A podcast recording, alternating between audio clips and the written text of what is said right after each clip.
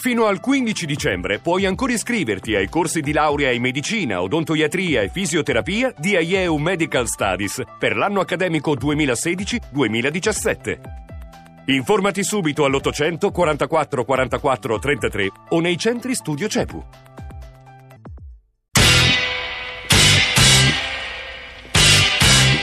Radio Anch'io, il diario della crisi. Sono le 8.36, buongiorno e benvenuti all'ascolto di Radio Anch'io, Radio 1, Giorgio Zanchini al microfono. È una titolazione questa del diario della crisi che useremo nei giorni a venire quando dedicheremo parti della trasmissione come stamane o l'intera trasmissione alla crisi politica. Eh, la mappa della crisi sarebbe un altro sottotitolo, eh, credo corretto per quello che sta accadendo. La difficoltà di orientarsi in queste ore, lo scopo dei nostri approfondimenti è anche quello di fornire degli strumenti per capire quello che sta accadendo ai nostri ascoltatori.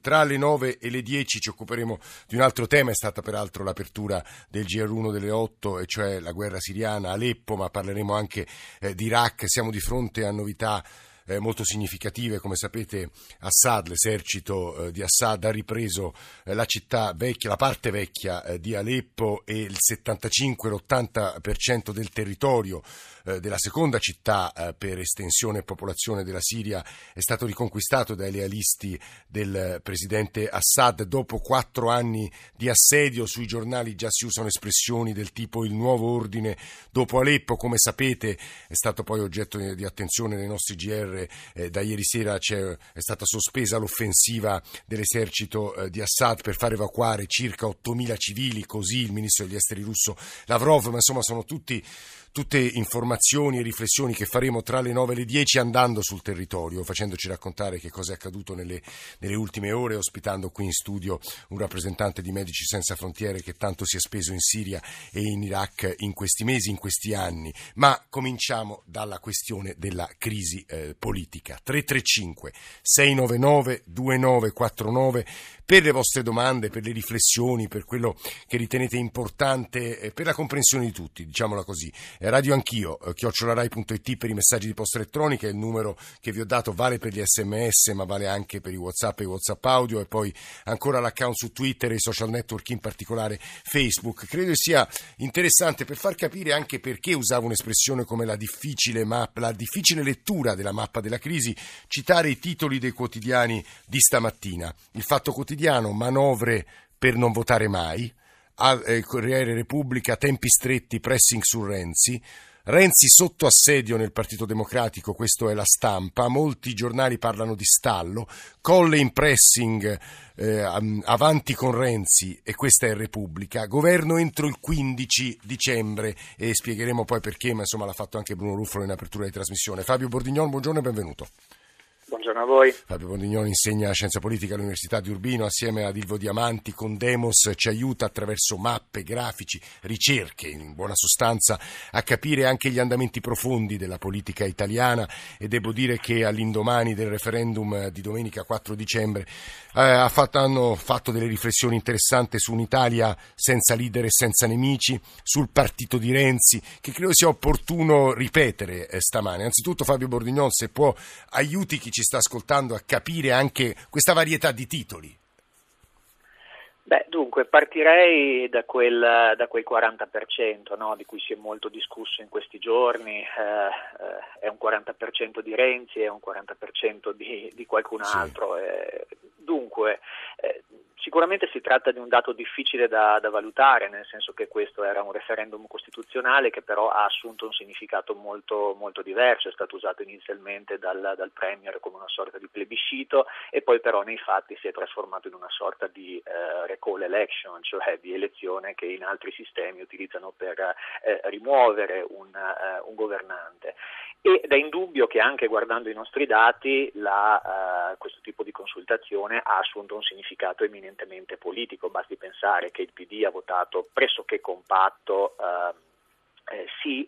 Eh, ecco Bordignon, diciamo... su questo vorrei un po' di chiarezza perché in questi giorni di analisi abbiamo letto numeri diversi e nelle interviste ai protagonisti della vita politica, anche e soprattutto del Partito Democratico, in realtà non c'è stata chiarezza su questo. Ce la dia lei. Ma guardi, anche dal punto di vista eh, metodologico, diciamo così, ci sono differenze tra i dati che sono circolati sì. in, questi, in, questi, giorni. Il nostro dato si riferisce a coloro che attualmente votano per il Partito Democratico, o quantomeno dichiarano di, eh, di volerlo fare. E tra questi noi rileviamo che l'85% eh, era intenzionato alla vigilia del voto a votare per, eh, per il sì, quindi solamente un esiguo 15% eh, avrebbe votato eh, diversamente. E questo è un dato misurato sull'intero sull'intera, eh, sull'intero elettorato. Eh, ora, eh, questo 40% in che misura è attribuibile a, a, Matteo Renzi? Beh, come dicevo prima, si trattava di una consultazione del tutto particolare che non può essere interpretata nemmeno in chiave maggioritaria, eh, sebbene diciamo, quel tipo di, eh, di, competizione è quello che più si, si avvicina, nel senso che eh, questa è una competizione diciamo, che si è configurata uno contro tutti e noi non sapremmo, credo probabilmente mai Zanchini a questo punto, come diciamo, l'elettorato avrebbe certo. votato passato invece in un eventuale ballottaggio eh, nel quale dall'altra parte ci fosse un partito politico con un volto ben definito, sia esso Di Maio, eh, Salvini o, o, o Parisi. E allo stesso tempo mi pare significativo però che già dalla sera del, del voto questo tipo di risultato sia stato interpretato in chiave eh, proporzionale e questo sottolinea chiave, il, il, cambio di paradigma in qualche modo al quale tutti ci stiamo eh, preparando e Matteo Renzi per, per primo, cioè di una eh, partita che verosimilmente da, da, ora in poi si giocherà con una logica eh, per lo più di tipo proporzionale, eh, nella quale eh, il Partito Democratico ovviamente parte da una sconfitta, ma parte anche da una posizione di, eh, di, forza in virtù di quelle che sono le sue quotazioni nel mercato elettorale in questo momento, che sono non 40% ma intorno al 30%. Ecco Bordignon, perché è così importante l'analisi di quel 40%? Voi avete coniato in sostanza quell'espressione il partito democratico di Renzi o il PDR o il partito di Renzi, perché che cosa c'è dietro tutta questa battaglia che da un certo punto di vista ha visto quasi la sconfitta di un paradigma che era quella della fine della prima e della seconda Repubblica e adesso siamo di fronte a uno scenario che è quasi di ritorno alla prima Repubblica verso il proporzionale, non ci sarà la fine del cosiddetto bicameralismo perfetto, Matteo Renzi non a caso farebbe traperare espressioni, vedete è ritornato il mondo degli inciuci, delle trame, di una crisi ingestibile, ecco que, quel 40% a quel punto per Renzi diventa decisivo. Sì, diventa decisivo, teniamo conto che il Partito Democratico è appunto quello che Ilvo Diamanti descrive come Partito Democratico di Renzi o, addirittura Partito di, di, Renzi, cioè un partito che suo, nel suo elettorato attuale è fortemente compatto dietro al, uh, al, leader. Il tasso di gradimento all'interno di quel uh, eh, 30% per Matteo Renzi è molto molto uh, elevato e una quota intorno al 60% all'interno del, dell'elettorato del Partito Democratico dichiara di essere innanzitutto eh, elettore di, di, Renzi prima ancora che di altri, che di altri leader. Eh, per cui sicuramente si tratta appunto di, una, uh, di, un capitale in termini di consenso molto, molto importante che all'interno di una dinamica di tipo proporzionale eh, potrà pesare molto in vista delle prossime elezioni, ma in realtà già da, eh, già da oggi nei giochi che si vanno componendo all'interno ecco. del Parlamento. I giochi che si vanno componendo adesso. Massimo Giannini, buongiorno e benvenuto. Buongiorno. Editorialista di Repubblica, ieri eh, c'era un suo pezzo su Repubblica eh, molto severo, se posso dire così, parlava di rito eh, cannibalesco, di difficoltà di trovare delle soluzioni percorribili, si stanno stringendo sempre di più a leggere i giornali stamane, diceva all'inizio della trasmissione Giannini, sembrerebbe che oramai sul terreno restino solo due ipotesi, ma soprattutto eh, vi inviterei, e ma Bordignone ha cominciato a, aiutare, aiutarci nel farlo, a spiegare agli ascoltatori perché i titoli dei giornali sono così lontani stamane Giannini, e cioè manovre per non votare mai, titola il Fatto Quotidiano, tempi stretti pressing su Renzi, quindi reincarico a Renzi, ma poi anche la stampa di Torino, Renzi è sotto assedio nel suo partito. Giannini, che sta succedendo? Ma non è facile eh, descrivere il caos entropico che è scoppiato dopo il referendum.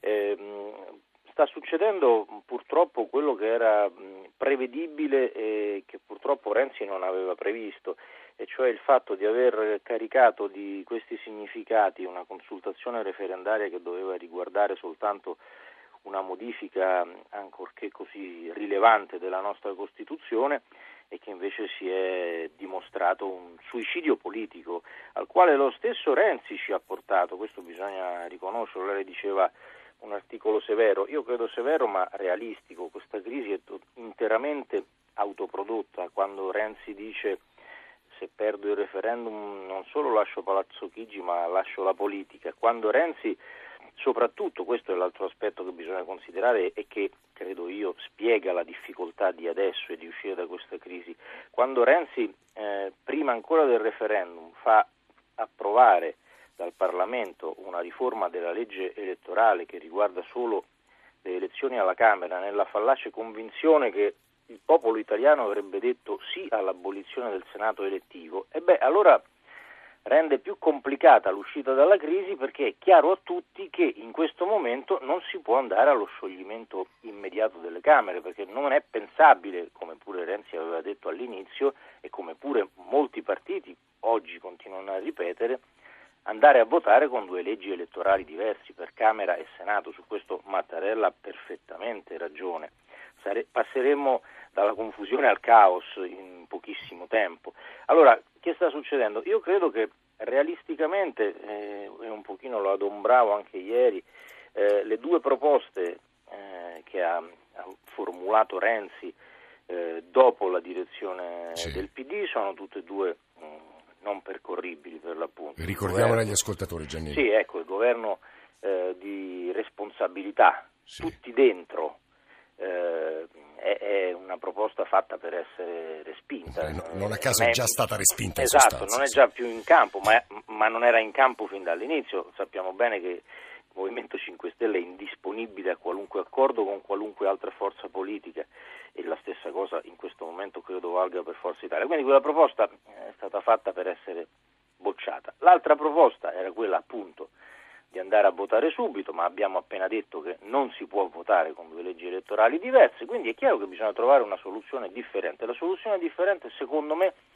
porta in maniera, io credo, eh, mi spingo a dire forse quasi inevitabile ad un reincarico a Matteo Renzi, eh. il quale forse, forse in cuor suo, anche se eh, non lo propone, perché non può proporlo, tutto sommato mh, spera che invece gli venga chiesto. Perché? Perché alla fine Renzi ha tutto l'interesse a gestire questa fase, che ci deve però, ecco questo è importante, portare inevitabilmente alle elezioni anticipate, perché io dico che fatta la, legge, la riforma della legge elettorale, e speriamo che si faccia in fretta, aggiungo anche a prescindere da quello che dirà la Corte Costituzionale nella sentenza del 24 di gennaio, e bisogna riandare a votare perché non possiamo immaginare di tenerci un, il quarto governo. Gianni, le, le muovo due obiezioni o, o, riflessioni critiche che poi vorrei girare anche a Bordignon. Eh, reincarico a Renzi, Renzi come insomma, lei ha provato a, a, immaginare i sentimenti che albergano adesso nel, nell'uomo di Pontassieve, chiamiamolo così, e tuttavia in quei mesi che precederanno le elezioni, le critiche dall'esterno su un uomo che aveva promesso di ritirarsi appunto quasi dalla scena politica saranno fortissime. Il eh, secondo eh, punto riguarda il modello. Ci dicevano in questa trasmissione eh, da Mauro Calise eh, ad altri politologi, in realtà Renzi aveva scommesso sulla fine del modello Prima Repubblica attraverso il cosiddetto combinato disposto verso altre democrazie e non a caso la crisi che stiamo vivendo adesso è figlio di quel modello. Lui pensava a un altro paese e quindi ha scommesso e ha perso la scommessa, mettiamola così, Giannini. Ma eh, la sua analisi è perfetta. Eh, partiamo da questo. Renzi ha perso la scommessa. Allora, eh, è evidente che eh, in una situazione come questa eh, Renzi deve fare una scelta.